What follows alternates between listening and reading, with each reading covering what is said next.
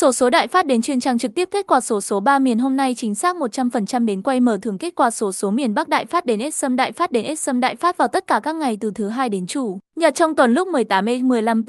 Sâm nghỉ Tết bắt đầu từ ngày 30 tháng 12 âm lịch cho đến hết ngày mùng ngày mùng 3 tháng 1 âm lịch, thường nghỉ 4 ngày. Sâm, Sâm quay bình thường. Sổ số đại phát tường thuật trực tiếp các CC3 miền nhanh chóng, chính xác nhất đến dự đoán, soi cầu, phân tích, thống kê sổ số 3 miền hôm nay.